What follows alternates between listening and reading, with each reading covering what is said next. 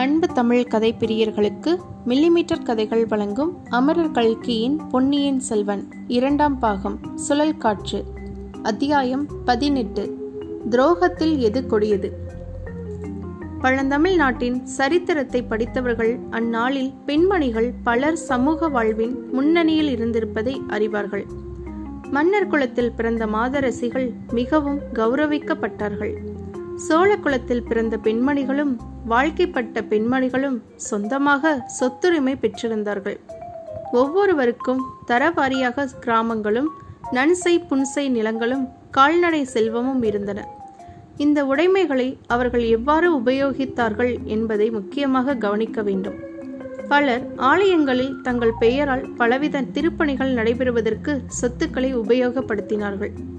திருவிளக்கு ஏற்றுதல் திருமாலை புனைந்து சாற்றுதல் தேசாந்திரங்களுக்கும் சிவனடியார்களுக்கும் திரு அமுது செய்வித்தல் ஆகியவற்றிற்கு பல அரச குல மாதர்கள் நிபந்தங்கள் ஏற்படுத்தி சிலாசாசனம் அல்லது செப்பு பட்டயத்தில் அவற்றை பொறிக்கும்படி செய்தார்கள். அரண்மனை பெண்டீர் ஆலய திருப்பணி செய்தல் அந்த நாளில் பொது வழக்காய் இருந்திருக்க சுந்தர சோழரின் அருமை புதல்வி குந்தவை பிராட்டி மட்டும் வேறொரு வகை அறத்துக்கு தம் உடைமைகளை பயன்படுத்தினார். நோய்பட்டிருந்த தம் தந்தையின் நிலையைக் கண்டு இறங்கியதனால்தானோ என்னமோ? அவருக்கு நாடெங்கும் தர்ம வைத்தியசாலைகளை நிறுவ வேண்டும் என்னும் ஆர்வம் உண்டாயிற்று பழையாறையில் பராந்தக சக்கரவர்த்தியின் பெயரால் ஓர் ஆதுரசாலை ஏற்படுத்தி இருந்ததை முன்னமே பார்த்தோம். அதுபோலவே தஞ்சையில் தன் தந்தையின் பெயரால் ஆதரசாலை அமைப்பதற்கு குந்தவை தேவி ஏற்பாடு செய்திருந்தார். இந்த விஜயதசமி தினத்தில் அந்த ஆதரசாலையை ஆரம்பிக்கவும் அதற்குரியதான சாசனங்களை எழுதி கொடுக்கவும் ஏற்பாடாகி இருந்தது தஞ்சை கோட்டைக்கு வெளியேயுள்ள புறம்பாடியில் பெருமாள் கோயிலுக்கு எதிர்ப்பட்ட கருட மண்டபத்தில் சுந்தர சோழ ஆதிரசாலையின் ஆரம்ப வைபவம் நடந்தது. திருமால் காக்கும் தெய்வமாதலாலும் கருடாழ்வார் அமுதம் கொண்டு வந்தவராதலாலும் விஷ்ணு கோயிலையொட்டிய கருட மண்டபத்தில் குந்தவை பிராட்டி ஆதரசாலையை ஏற்படுத்தி வந்தார். இந்த வைபவத்திற்காக தஞ்சை நகர மாந்தரும் அக்கம் பக்கத்து கிராமவாசிகளும் கணக்கற்றவர்களும் கூடியிருந்தார்கள். ஆண்களும் பெண்களும் குழந்தைகளும் அலங்கார ஆடை ஆபரணங்கள் பூண்டு கோலாகலமாக திரண்டு வந்தார்கள்.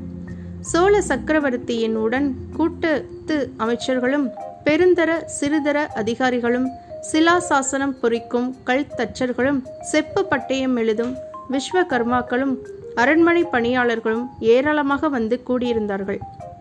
தாரை தப்பட்டை முதலிய வாத்தியங்களை எட்டு திசையும் நடுங்கும்படி முழங்கிவிக் கொண்டு வேலக்கார படையினர் வந்தார்கள். தஞ்சை கோட்டையின் காவல் படை வீரர்கள் வாள்களையும் வேல்களையும் சுழற்றி டனார் டனார் என்று சத்தப்படுத்தி கொண்டு வந்தார்கள்.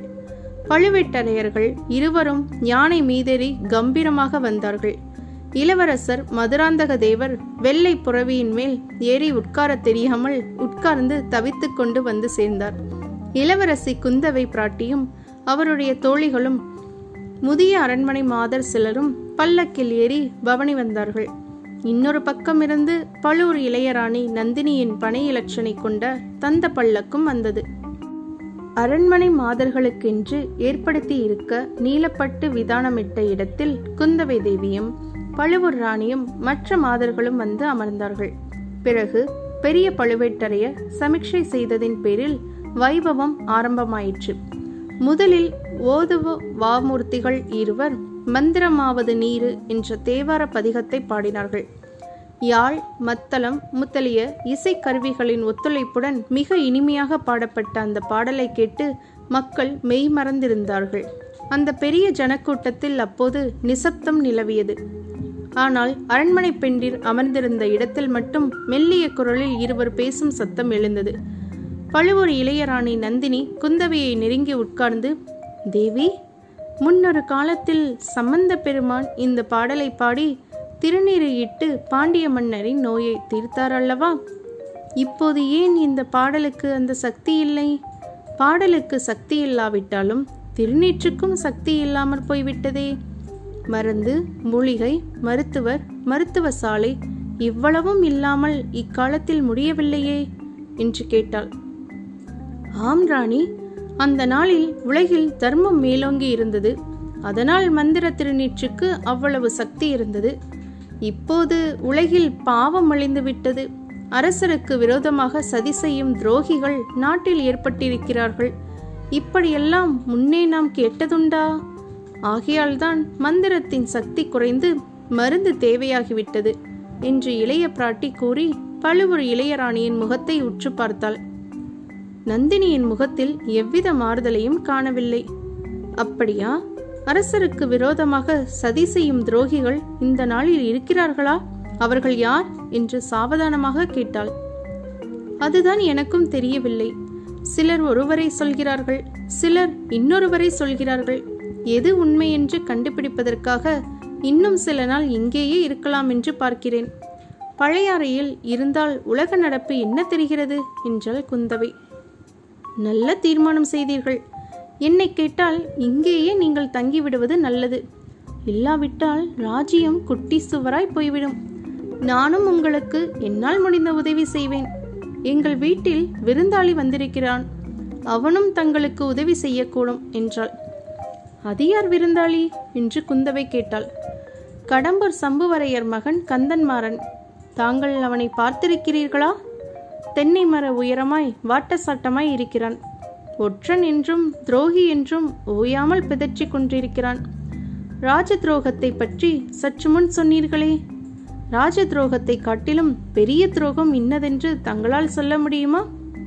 நன்றாய் சொல்ல முடியும். கைப்பிடித்த கணவனுக்கு பெண்ணாய் பிறந்த ஒருத்தி துரோகம் செய்தால் அது ராஜ துரோகத்தை காட்டிலும் கொடியதுதான்.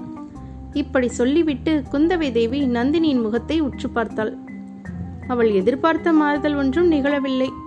நந்தினியின் முகத்தில் முன்போலவே மோகன புண்டகை தவழ்ந்தது. தாங்கள் சொல்லுவது ரொம்ப சரி. ஆனால் கந்தமாறன் ஒப்புக்கொள்ள மாட்டான். எல்லாவற்றிலும் கொடிய துரோகம் சிநேகித துரோகம் என்று சொல்வான். அவனுடைய அருமை நண்பன் என்று கருதிய ஒருவன் ஒற்றனாக மாறி போனதுமல்லாமல் இவனுடைய முதுகில் குத்தி போட்டுவிட்டு ஓடிப்போய் விட்டானாம் அது முதலாவது கந்தமாறன் இவ்விதம் பிதற்றிக் கொண்டிருக்கிறான். யார் அவன்? அவ்வளவு நீசத்தனமாக காரியத்தை செய்தவன். யாரோ வந்தியத்தேவனாம். தொண்டை நாட்டில் திருவள்ளம் என்னும் ஊரில் முன்னம் அரசு புரிந்த வானர் குலத்தை சேர்ந்தவனாம். தாங்கள் கேள்விப்பட்டதுண்டோ? குந்தவை தன் முத்து போன்ற பற்களினால் பவள செவ்விதழ்களை கடித்து கொண்டாள். எப்போதோ கேட்ட மாதிரி இருக்கிறது. பிற்பாடு என்ன நடந்தது? பிற்பாடு என்ன? கந்தன்மாறனை முதுகில் குத்தி போட்டு அவனுடைய சிநேகிதன் ஓடிவிட்டான். அந்த ஒற்றனை பிடித்து வருவதற்கு என் மைத்துனர் ஆட்கள் அனுப்பியிருப்பதாக கேள்வி. அவன் ஒற்றன் என்று எப்படி நிச்சயமாய் தெரியும்? அவன் ஒற்றனோ இல்லையோ? எனக்கு என்ன தெரியும்? சம்புவரையன் மகன் சொல்லுவதைத்தான் சொல்லுகிறேன். தாங்கள் வேண்டுமானால் நேரில் அவனிடமே கேட்டு எல்லா விவரமும் தெரிந்து கொள்ளலாம். ஆமாம் சம்புவரையர் மகனை நானும் பார்க்க வேண்டியதுதான். அவன் பிழைத்ததை புனர்ஜென்மம் என்று கேள்விப்பட்டேன். அப்போது முதலாவது பழுவூர் அரண்மனையிலேதான் அவன் இருக்கிறானா? ஆம் காயம்பட்ட மறுநாள் காலையில் நம் அரண்மனையில் கொண்டு வந்து போட்டார்கள். காயத்துக்கு வைத்திய சிகிச்சை செய்ய வேண்டிய பொறுப்பும் என் தலையில் விழுந்தது. மெதுவாக உயிர் பிழைத்துக் கொண்டான். காயம் இன்னும் முழுவதும் மாறியப்பாடில்லை நீங்கள் பக்கத்திலிருந்து பராமரித்து இன்னும் முழுதும் குணமாகவில்லை என்பது ஆச்சரியமான விஷயம்தான் ஆகட்டும் ராணி நான் அவசியம் வந்து அவனை பார்க்கிறேன். சம்புவரையர் குலம் நேற்று முந்தா நாள் ஏற்பட்டதா? பராந்தக சக்கரவர்த்தியின் காலத்திலிருந்து வீரப்புகழ் பெற்ற குளம் அல்லவா? அதனாலேயே நானும் சொன்னேன். கந்தன்மாறனை பார்க்கும் விஜயத்திலாவது எங்கள் ஏழை அரண்மனைக்கு எழுந்தருள்வீர்கள் அல்லவா? என்றாள் நந்தினி. இதற்குள் தேவார பாடல் முடிந்தது. தானசாசன வாசிப்பு ஆரம்பமாகிவிட்டது. முதலில் சுந்தர சோழ சக்கரவர்த்தியின் திருமுகம் படிக்கப்பட்டது. நமது திருமகளார் குந்தவை பிராட்டிக்கு நாம் சர்வமானியமாக கொடுத்திருந்த நல்லூர் மங்கலம் கிராமத்தின் வருமானம் முழுவதையும் இளைய பிராட்டியார் தஞ்சை புறம்பாடி ஆதர சாலைக்கு அளிக்க உமர்ந்திருப்பதால் அந்த ஊர் நன்சை நிலங்கள் யாவற்றையும் இறையிலி நிலமாக செய்திருக்கிறோம் என்று அந்த ஓலையில் சக்கரவர்த்தி தெரியப்படுத்தியிருந்தார். திருமந்திர ஓலை நாயகர் அதை படித்த பின் தனாதிகாரி பெரிய பழுவேட்டரையரிடம் கொடுக்க பழுவேட்டரையர் அதை இரு கரங்களாலும் பெற்று கண்களில் ஒற்றிக்கொண்டு கணக்காயரிடம் கொடுத்து கணக்கில் பதிய வைத்துக் கொள்ளும்படி சொன்னார். பிறகு குந்தவை பிராட்டியின் தானசிலா சாசனம் படிக்கப்பட்டது. மேற்கூறிய கிராமத்து சர்வமானிய நிலங்களை அந்த ஊர் விவசாயிகளே சகல உரிமைகளுடன் அனுபவித்து கொண்டு தஞ்சாவூர் சுந்தர சோழ ஆதரசாலை வைத்தியருக்கு ஆண்டு ஒன்றுக்கு இருநூறு களம் நெல்லும் ஆதரசாலையில் சிகிச்சை பெறும் நோயாளிகளுக்காக தினந்தோறும் ஐம்பது படி பசும்பாலும் ஐந்து படி ஆட்டுப்பாலும் நூறு இளநீரும் அனுப்ப வேண்டியது என்று கருங்கல்லில் செதுக்கப்பட்டிருந்ததுடன் எழுதியவன் பெயரும் எழுதியதை மேற்பார்வை செய்த அதிகாரிகளின் பெயரும் அதில் விவரமாக பொறிக்கப்பட்டிருந்தன. அந்த சிலாசாசனத்தை படித்த பிறகு அங்கு இந்த வைபவத்துக்காக வைத்திருந்த நல்லூர் மங்கள கிராம தலைவர்களிடம் ஒப்படைக்கப்பட்டது. கிராம தலைவர்கள் சாசன கல்லை பயபக்தியுடன் வாங்கிக் கொண்டு அருகில் நின்ற யானை மீது ஏற்றினார்கள். அப்போது மதுரை கொண்ட கோ ராஜகேசரி சுந்தர சோழ சக்கரவர்த்தி வாழ்க வாழ்க என்று ஆயிரம் ஆயிரம் குரல்களில் எழுந்த ஒளி எட்டு திசையும் பரவியது. அந்த குரல் ஒளியுடன் போட்டியிட்டு கொண்டு நூறு அறப்படைகளின் முழக்கம் எழுந்து வானை அளாவியது. பின்னர் வரிசை கிரகமாக இளைய பிராட்டி குந்தவை தேவி வாழ்க வீரபாண்டியன் தலை கொண்ட வீராதி வீரர் ஆதித்த கரிகாலர் வாழ்க ஈழங்கொண்ட இளவரசர் அருள்மொழிவர்மர் வாழ்க சிவஞான கண்டராதித்தரின் தவப்புதல்வர் மதுராந்தக தேவர் வாழ்க. என்றெல்லாம் கோஷங்களும் பிரதி கோஷங்களும் எழுந்தன. கடைசியில் தனாதிகாரி தானிய பண்டார தலைவர் இறைவிதிக்கும் தேவர் பெரிய பழுவேட்டரையர் வாழ்க. தஞ்சை கோட்டை தலைவர் சின்ன பழுவேட்டரையர் காலாந்தக கண்டர் வாழ்க என்ற கோஷங்கள் எழுந்தபோது ஒளியின் அளவு பெரிதும் குறைந்துவிட்டது. பழுவூர் வீரர்கள் மட்டும் அக்கோஷங்களை செய்தார்களே தவிர கூடியிருந்த பொதுமக்கள் அதிகமாக அதில் சேர்ந்து கொள்ளவில்லை. அப்போது பழுவூர் இளையராணியின் முகத்தை பார்க்க வேண்டும் என்று குந்தவை பிராட்டி முயற்சி செய்தும் பழிக்கவில்லை. முக்கியமாக ஆதித்த கரிகாலரை பற்றி வாழ்த்தொலி எழுந்த சமயத்தில் நந்தினியின் முகத்தை பார்த்திருந்தால் இரும்பு நெஞ்சு படைத்த இளைய பிராட்டி கூட பெரிதும் திகழ் கொண்டிருப்பாள் என்பதில் ஐயமில்லை. இத்துடன் அத்தியாயம் பதினெட்டு முடிவுற்றது. மீண்டும் அத்தியாயம் பத்தொன்பதில் சந்திப்போம்.